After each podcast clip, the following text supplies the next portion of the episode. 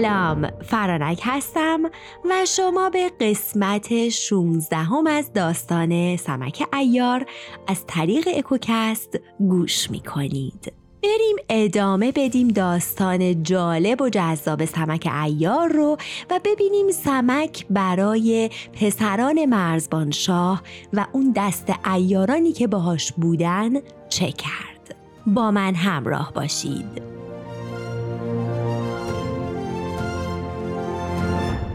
سمک پیشا پیش می‌رفت و دیگران به دنبال او تا به دره بغرایی رسیدند. بر سر دره ارقون چوپان نشسته بود و خدمتکاران در چپ و راست او بعضی نشسته و بعضی ایستاده بودند. سمک ایار جلو رفت و تعظیم کرد. سمک از این جهت که مردان هر کجا می روند معروف می شوند مشهور شده بود. به خصوص که ارقون سمک را دیده و می شناخت چرا که سمک بسیار به دره او می رفت. وقتی سمک وارد شد تعظیم کرد ارقون نیز وقتی او را دید از جای برخاست و او را در آغوش گرفت و از حال و روزش پرسید سمک شروع به دعا و سنای او کرد و گفت ای جوان مرد عالم ای سرور تمام مردان برای اینکه ما را پناه دهی نزد تو آمده ام چه می‌گویی و چه دستور می‌دهی؟ آیا قبول می‌کنی؟ اگر نه بازگردم. ارقون پهلوان گفت ای پهلوان تو مرا به نام می‌شناسی و نیز شنیده ای که در پناه دادن چگونه جهانی را برهم می‌زنم تا پیمانم را نشکنم می‌دانم که بسیار شنیده ای و اگر کس دیگری می‌گفت که مرا نمی شناخت راست می‌گفت.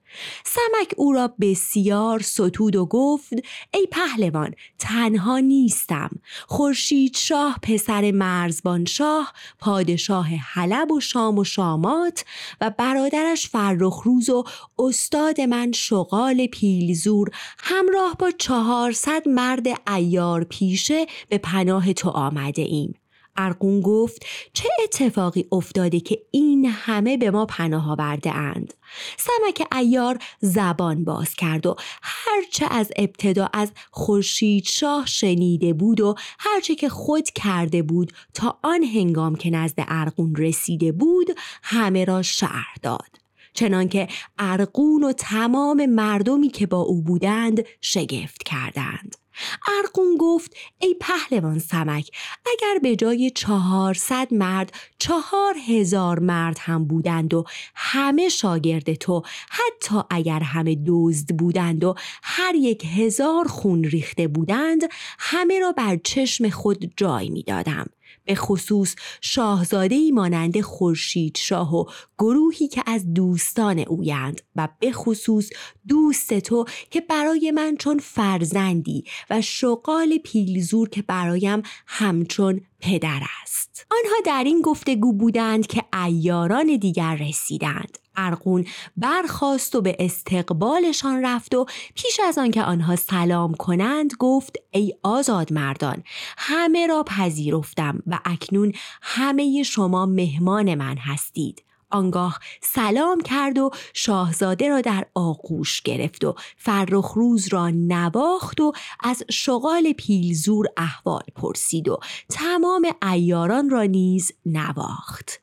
آنگاه آن پنجاه خروار گنج و دختر را به دره فرستاد و در جایی خوب اسکان داد. خورشید شاه و دیگران نیز در همانجا فرود آمدند و ارقون آنها را نشاند. آنگاه شراب خوردند و از هر دری سخن گفتند. شغال پیلزور گفت ای سمک حیف شد که آن همه آرد و اصل و روغن را در آن چشمه رها کردیم. سمک گفت ای پدر باز هم از نان حرف می‌زنی. کسی که در طلب روزی است خود به آن می‌رسد. اگر ده خروار آزوقه را رها کردیم خداوند پنجاه خروار زر و لباس و جواهر در عوضش به ما داد. همچنین دختر شاه را نیز به دست آوردیم که این همه سرگردانی را برای رسیدن به او می‌کشیم و دیگر اینکه به خدمت ارقون چوپان آن جوان مرد رسیدیم که از هر نعمتی که در دنیا وجود دارد با ارزشتر است.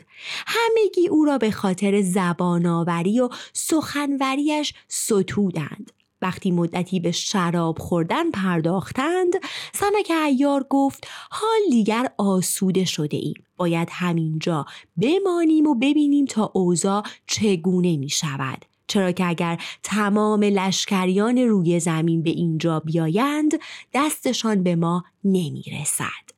پس در آن دره ماندند. محپری و لالا صالح در خانه ارقون ماندند و بعد از این خواهیم گفت که چه بر سر آنها آمد.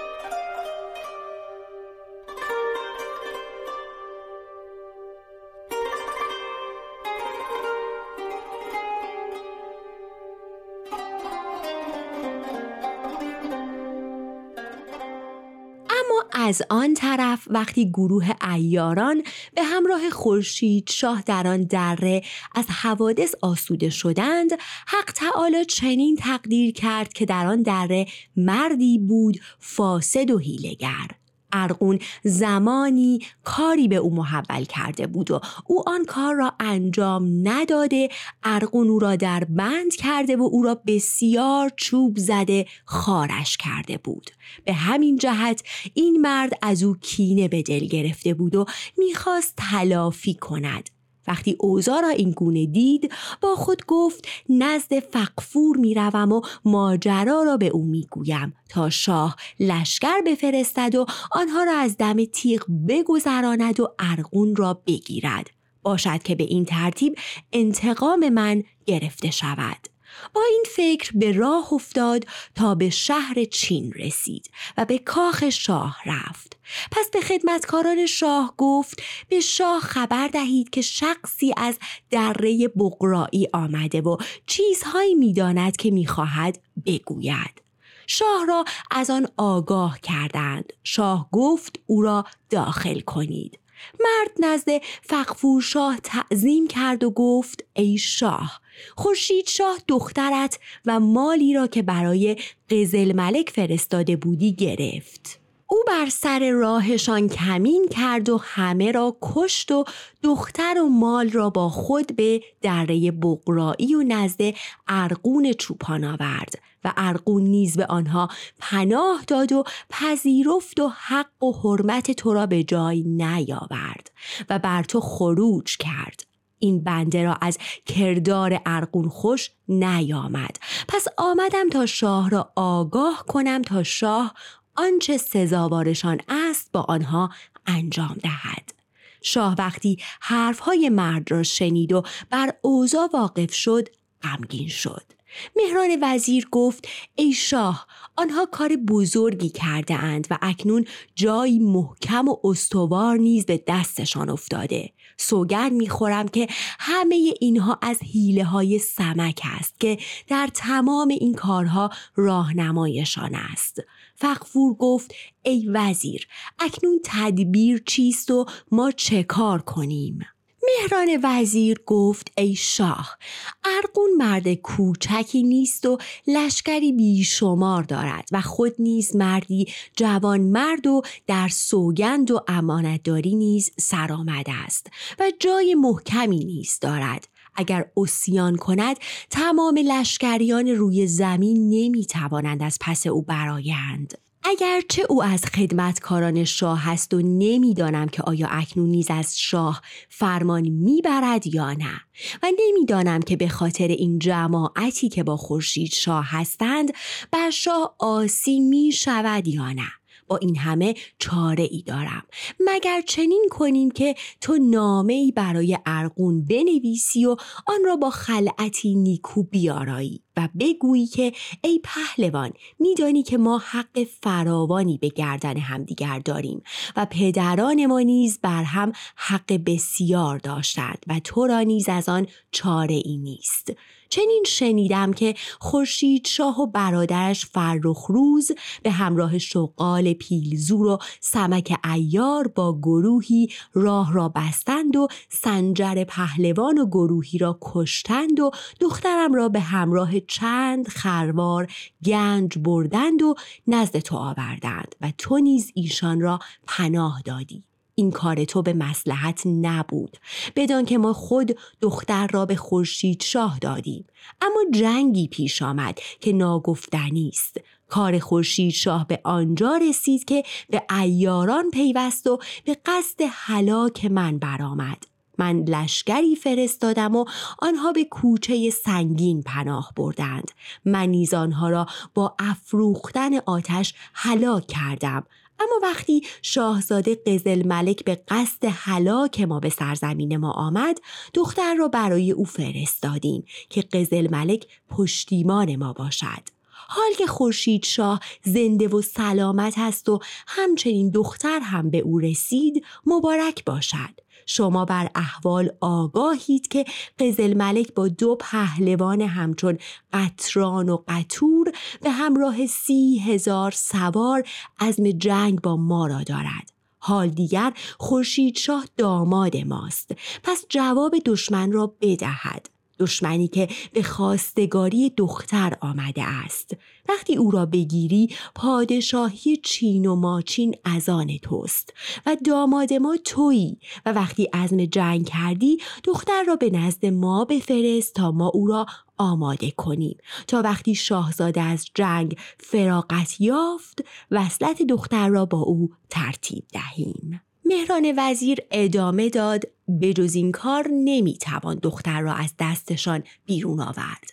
وقتی دختر را نزد تو فرستاد هر کس که از جنگ با قزل ملک پیروز بازگشت دختر را به او ارزانی می کنیم تا دیگر هیچ رنجی برایت نباشد. فقفو شاه گفت ای وزیر فکر و رأی نیکویی کردی. پس زود نامه را بنویس. مهران وزیر نامه را نوشت تمام مطالب آن را برای شاه خواند شاه بر او آفرین کرد. آنگاه مهران برنامه مهر نهاد و شاه گفت باید معتمدی گزید که برود و این کار را به انجام برساند. مهران وزیر گفت ای شاه این کار کسی جز بنده نیست که برود و هرچه گفتنی است بگوید و آنچه شنیدنی است بشنود و هرچه را که مسلحت بیند به جای آورد. شاه گفت بله چنین باید کرد.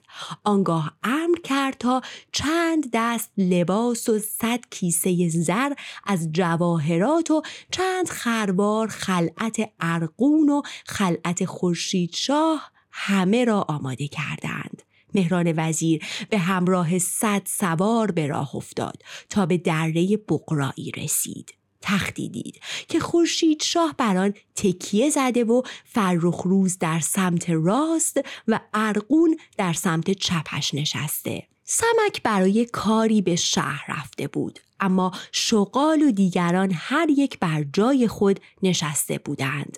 وقتی ارقون مهران وزیر را دید از بس که حرامزاده و بدکردار بود او را شناخت. ارقون به پیشباز او رفت و او را در آغوش گرفت و از شاه چین و دیگر پهلوانان پرسید.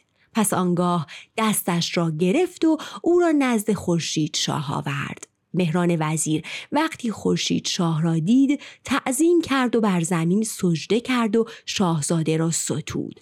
شاهزاده اشاره کرد و او را نشاند. همان دم امر کرد تا غذا آوردند و خوردند. وقتی سفره گذاشتند و غذا خوردند و از آن فارغ شدند مهران وزیر تعظیم کرد و بر زمین سجده کرد و گفت ای شاهزاده بزرگوار پیغامی از فقفور شاه دارم. آیا اجازه هست که آن را بگویم؟ شاهزاده گفت بگو.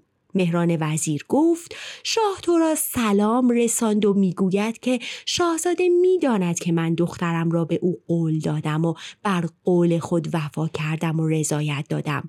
اما وقتی آن واقعه ایاران پیش آمد او را زندانی کردم تا دیگر ایاران را سیاست کنم و دنیا از فتنه و آشوب آنها آسوده شود.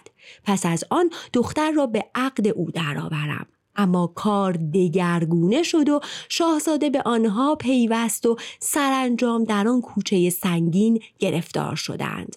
آتش افروختند و گمان کردند که شاهزاده در آن آتش هلاک شده. وقتی لشکر ماچین قصد جنگ کرد نخواستم که با آنها بجنگم و چاره کار را آن دیدم که دختر را برای قزل ملک بفرستم و جنگ را متوقف کنم تا مردم کشته نشوند. حال که سعادت با ما یار بوده و آسیبی به جان شاهزاده نرسیده و ما از این امر آگاه شدیم و صدقه دادیم.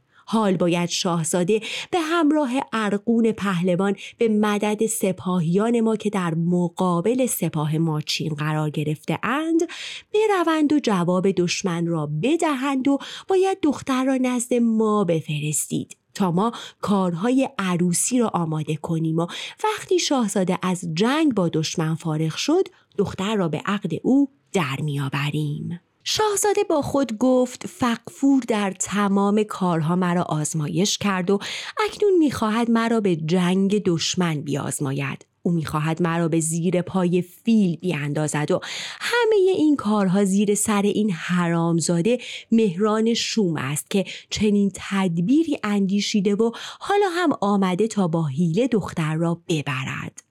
اما حق تعالی چنین تقدیر فرمود که در این حال سمک در اردوگاه لشکر فقفور شاه بود تا بر اوضاع واقف شود و احتیاط لازم را به جا آورد. وقتی مهران حرامزاده حرفش تمام شد شغال پیلزور بر او بانگ زد و گفت ای بد کردار بدکاره این همه فتنه و آشوب به پا کردی و خلقی را به کشتن دادی. حال نیز آمدی که با مکر و حیله ما را به دست تیغ به سپاری و دختر را از دست ما بیرون بیاوری و برای قزل ملک بفرستی. دختر در دست ماست و ما اینجا میمانیم. هر کس که با ما دشمن است بیاید و همانطور که ما دختر را با شمشیر گرفتیم از ما بگیرد. اگر بتوانیم جوابش را می دهیم وگرنه در دست دشمن افتادیم و هر چه می خواهد با ما بکنند. ای مهران تو گمان می کنی که اینجا کاخ شاه است که ما را به دست تیغ بسپاری؟ اگر به عنوان قاصد نمی آمدی و در حضور ارقون پهلوان بی حرمتی نبود امر می کردم تا تو سگ حرامزاده را پاره پاره کنند. مهران وقتی حرف شغال را شنید لحظه ای فرو ماند که چه کند. اما خودش را نباخت و چنین وانمود کرد که با او سخن نمی‌گوید. رو به ارغون کرد و گفت ای پهلوان هرچه شغال می‌گوید عذرش پذیرفته است چرا که او از ما رنجیده است. اما من نامه از شاه با خود دارم. جواب نامه او را بنویس. آنگاه نامه را بیرون آورد و نزد ارقون گذاشت و بعد از آن خلعت و هر چه که برای ارقون و خورشید شاه آورده بود همه را نزد ارقون گذاشت. ارقون در آن هدایا نگاه کرد و سپس نامه را برداشت و به دست دبیر داد تا بخواند. دبیر نامه را خواند و مطالبش برای ارقون معلوم شد. آنگاه ارقون رو به مهران وزیر کرد و گفت فرمان بردارم و خودم را بنده و خدمتگزار شاه می‌دانم. اما شاه می‌داند که هر کس از من پناه خواهد من نیز با او خواهم بود. اگر شاه به اینجا بیاید و قصد جنگ با خورشید شاه کند من با خورشید شاه خواهم بود. شغال گفت ای پهلوان ما با نامه و حرف مهران دختر را از دست نمی دهیم. دختر را در اینجا نگه می داریم و از جنگ نمی ترسیم. همچنین نمی خواهیم که پهلوان با چیزی ما را پشتیبانی کند. به لشکر او می پیوندیم و جواب دشمن را چنان که پسندیده باشد باز خواهیم داد. ای پهلوان ارقون این حرامزاده بسیار ما را سرگردان کرده و به حرفهای او اعتمادی نیست. حتی اگر این بار حرفهایش راست باشد ما دختر را از دست نخواهیم داد. ارقون گفت ای پهلوان شغال حرفی می‌زنم و باید چنان کرد تا هم دل شما راضی شود و هم به نفع ما باشد. بدان که در سر این دره قلعه وجود دارد که آن را شاهک می‌خوانند. کوتوال قلعه مردی به نام مقوقر است. کوتوال یعنی نگهبان و دژبان اما اسم طرف مقوقر نمی‌دونم دارم درست میخونمش یا نه. سرچ هم کردم چیزی پیدا نکردم. اگر شما تلفظ درستش رو می‌دونید ممنون میشم. برام کامنت کنید که منم بدونم و یاد بگیرم. کوتوال قلعه مردی به نام مقوقر است و که بسیار امانتدار است و از من فرمان می‌برد و فرماندهی قلعه را از من دارد. دختر شاه را به آن قلعه میفرستیم تا وقتی از جنگ فارغ شدیم ترتیب کارها را بدهیم.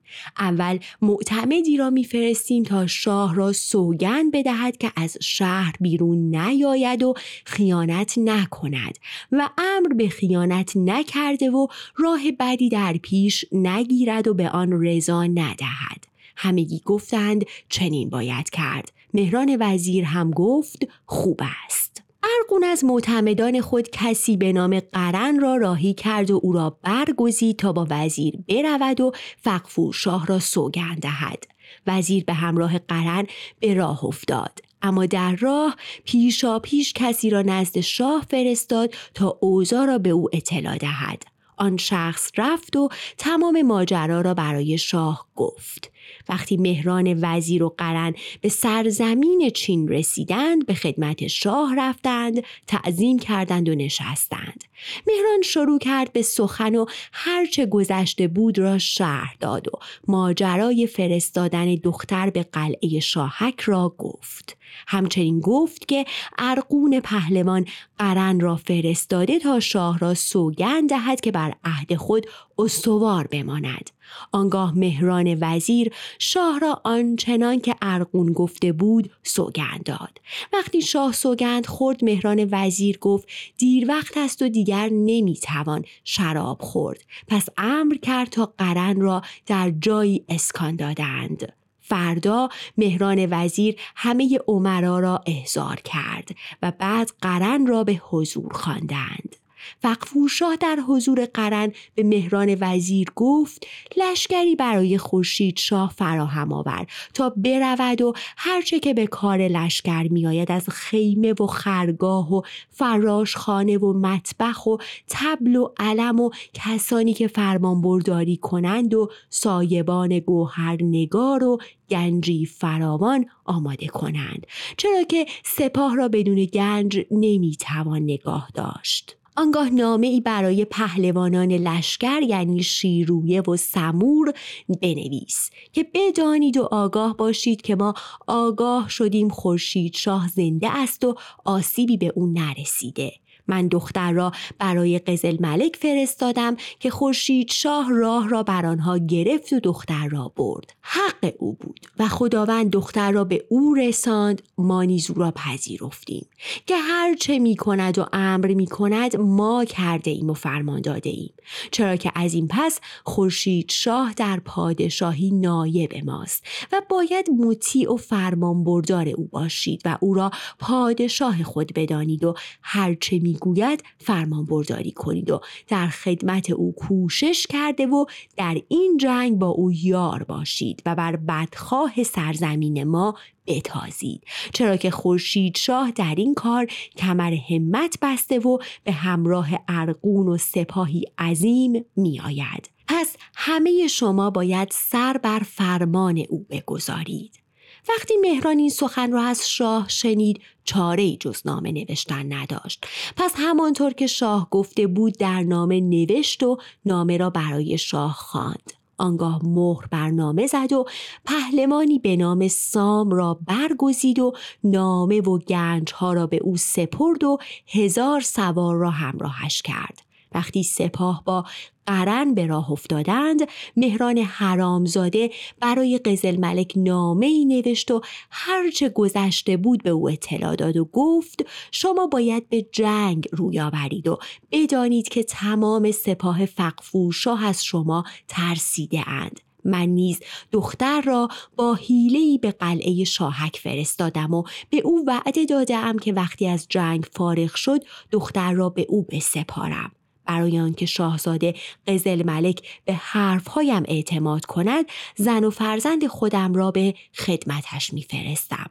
آنگاه مهر بر نامه نهاد و ترتیب کارها را داد. بعد پیکی را چنان فرستاد که کسی متوجه نشود. نامه در دست راوندی بود و او از راه و بیراه می‌رفت. قرن پهلوان به همراه پیغام شاه به راه افتاد تا اینکه با نامه و هدایای فقفور شاه به دره بقرایی رسید. پس نزد خورشید شاه آمد و چگونگی سوگند خوردن فقفور شاه را به او گفت. خورشید شاهنامه را گرفت و آن را خواند. سپس رو به ارغون کرد و گفت اکنون باید آماده جنگ شویم که بر گردن ما افتاده است.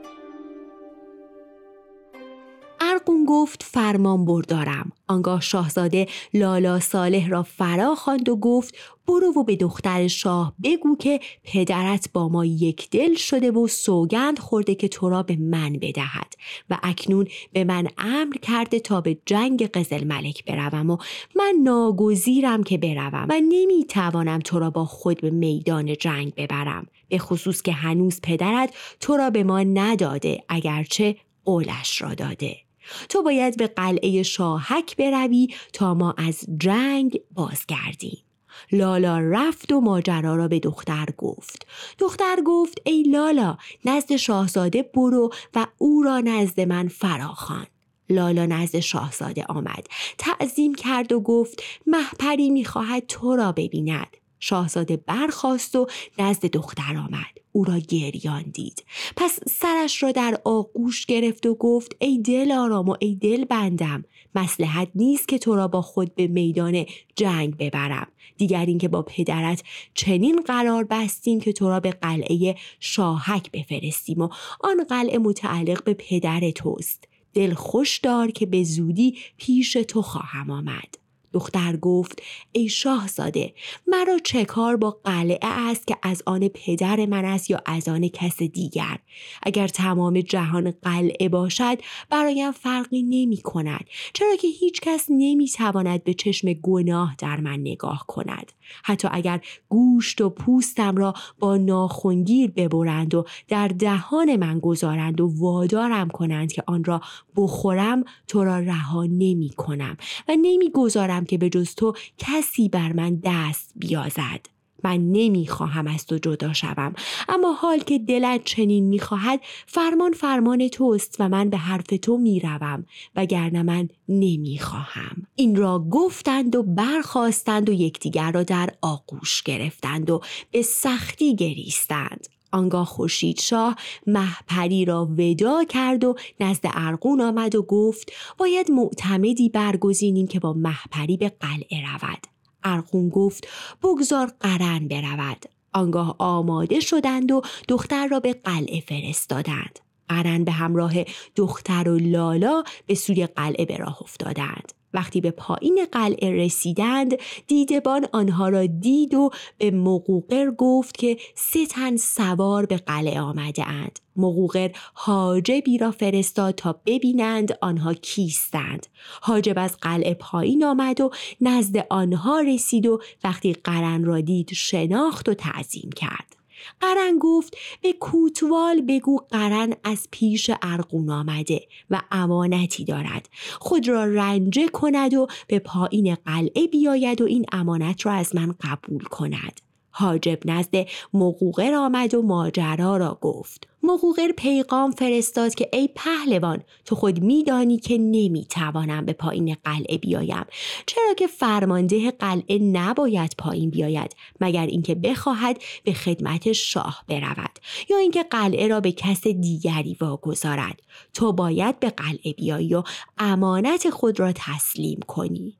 وقتی حاجب پیغام را آورد قرن به بالای قلعه و نزد مقوقر آمد و نامه ارقون را پیش او گذاشت. موقر نامه را برداشت و مهرش را باز کرد و آن را به دست دبیر داد تا بخواند و مطالبش را بر او معلوم کند. ارغون در نامه نوشته بود که این نامه از ارغون به کوتوال قلعه شاهک است. وقتی نامه من به دست تو رسید و مطالب نامه بر تو معلوم شد بدان که خورشید شاه پسر مرزبان شاه پادشاه حلب به همراه دختر فقفور شاه و گروهی خدمتکار پیش من آمدند. گویا بین آنها و فقفورشاه اتفاقی افتاده بود. حال قرار بر این شد که خورشید شاه برود و جواب دشمن را بدهد و آنگاه فقفورشاه دخترش را به او بدهد.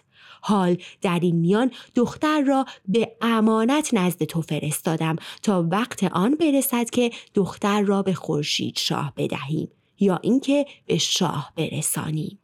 وقتی مقوقر به اوزا واقف شد گفت ای قرن امانت خود را بگذار و بازگرد. قرن محپری و لالا صالح را به او سپرد و خود نزد ارقون آمد و ماجرا را برایش شهر داد. پس خورشید شاه به ارقون گفت حال باید برویم. ارقون امر کرد تا لشکری با دوازده هزار مرد جنگی سفارایی کردند. آنگاه خورشید شاه و فرخ روز و شغال پیلزور و ایاران به همراه سام پهلوان به راه افتادند. وقتی به راه افتادند خورشید شاه گفت ما باید کسی را نزد فقفور بفرستیم تا شاه چین را آگاه کند. ارقون گفت قرن برود برای اینکه هم بر او اعتماد داریم همین که قبل از این هم نزد فقفور رفته و بر ماجرا آگاه است. همان دم خورشید شاه نامه نوشت و ماجرای خود را چنان که اتفاق افتاده بود شهر داد و برای فقفور شاه معلوم کرد که به فرمان تو آمدیم و به نزدیک دشمن رسیدیم. به زودی با آنان می جنگیم تا بر شما روشن شود. آنگاه نامه را به همراه منشوری که فقفور شاه فرستاده بود به دست قرن داد و او را پیشا پیش فرستاد. قرن از جلو می رفت و خورشید شاه با سپاه و دیگران پشت سرش به سوی لشکرگاه روانه می شدند. اما بازگردیم به داستان سنجر راوی داستان چنین می‌گوید که وقتی سنجر با چند سوار از مقابل خورشید شاه گریخت رفت و رو به سوی لشکرگاه کرد تا اینکه به پهلوانان لشکر فقفور شاه رسید. وقتی پهلوانان او را دیدند گفتند ای پهلوان این چه حالی است؟ دختر شاه را کجا بردی؟ سپاه کجاست؟ مال و خزانه کجاست؟ سنجر پهلوان گفت چطور خبر ندارید؟ وقتی دختر شاه را به همراه پنجاه خروار گنج می آوردم ناگهان خورشید شاه سر راهمان را گرفت و دختر و ثروت و آنچه که بود را برد و گروه بسیاری از سپاه را کشت. من در میان جنگ سواری را فرستادم و شما را آگاه کردم و شما پیغام فرستادید که آنها را رها کن و بیا که ما نمی‌توانیم بیاییم و تا وقت هست می‌توانیم دوباره او را به دست آوریم. من نیز وقتی پیغام را شنیدم گنج و دختر را رها کردم و آمدم تا ببینم شما چه میفرمایید. اکنون می‌پرسید که چه شده است؟ مگر آن مرد نیامد و به من دروغ گفته؟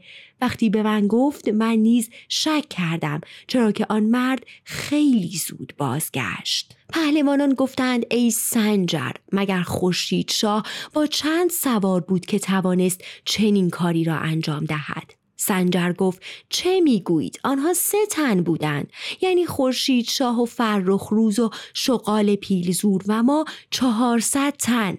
پهلوانان از اینکه می‌دیدند تنها سه تن با چهارصد مرد جنگی چنین کردند در شگفت شدند. پس گفتند اکنون نمی‌دانیم که کجا رفته و در کجا هستند. پس همان وقت نامه ای به خدمت فخفور شاه فرستادند و او را از وقایع آگاه کردند برای این امر مهم جمازه ای را به راه انداختند یعنی شطور تند رو آنگاه با هم گفتند که باید مردی را برای جاسوسی بفرستیم تا به مخفیگاه آنها پی ببرد. آخر سه تن دختر شاه و پنجاه خربارگند را کجا می توانند ببرند؟ جایی در این ولایت برایشان نیست. از طرفی هم غریب هستند و راه را نمی‌دانند. سرزمین حلب نیز دور است و به این زودی نمی توانند به آنجا بروند. آنگاه جاسوسی را به جستجوی آنها فرستادند تا جایگاه و مخفیگاهشان را بیابد و آنها لشکری برده و خورشید شاه را بگیرند و دختر شاه و خزانه را به دست بیاورند. جاسوس به راه افتاد و رفت. از آن طرف سمک از دره بقرایی به راه افتاد تا به لشکرگاه رفته. اوضاع را بررسی کند و جانب احتیاط را نگه دارد. در راه به چشم ساری رسید. مردی را دید که به تنهایی نشسته و غذا می‌خورد و با او هیچ کس نبود. سمک با خودش گفت شک ندارم که این مرد جاسوس است و در جستجوی ماست. من با او چه کار دارم؟ از دست او چه کاری برمیآید؟ نزد او رفت و سلام کرد و نشست و هیچ حرفی نزد. آن مرد گفت از کجا میایی و به کجا می‌خواهی بروی؟ سمک گفت خدمتکاری هستم که با دختر فقفورشاه همراه بودم. وقتی خورشید شاه به لشکر ما رسید و گروه بسیاری از ما را کشت دختر شاه را بردند و لشکریان گریختند. من بیمار بودم. حال می‌خواهم به لشکرگاه بروم اما راه را نمی‌دانم که از کدام سو باید بروم. آن مرد گفت از این راه برو تا به لشکرگاه برسی سمک گفت تو کجا می روی؟ مرد گفت مرا به جستجوی خورشید شاه فرستادهاند تا بفهمم که مال و دختر را کجا برده اند و بازگشته و به آنها بگویم تا لشکر به دنبال آنها بروند و دختر و مال را از آنها پس بگیرند این را گفتند و هر یک از طرفی رفتند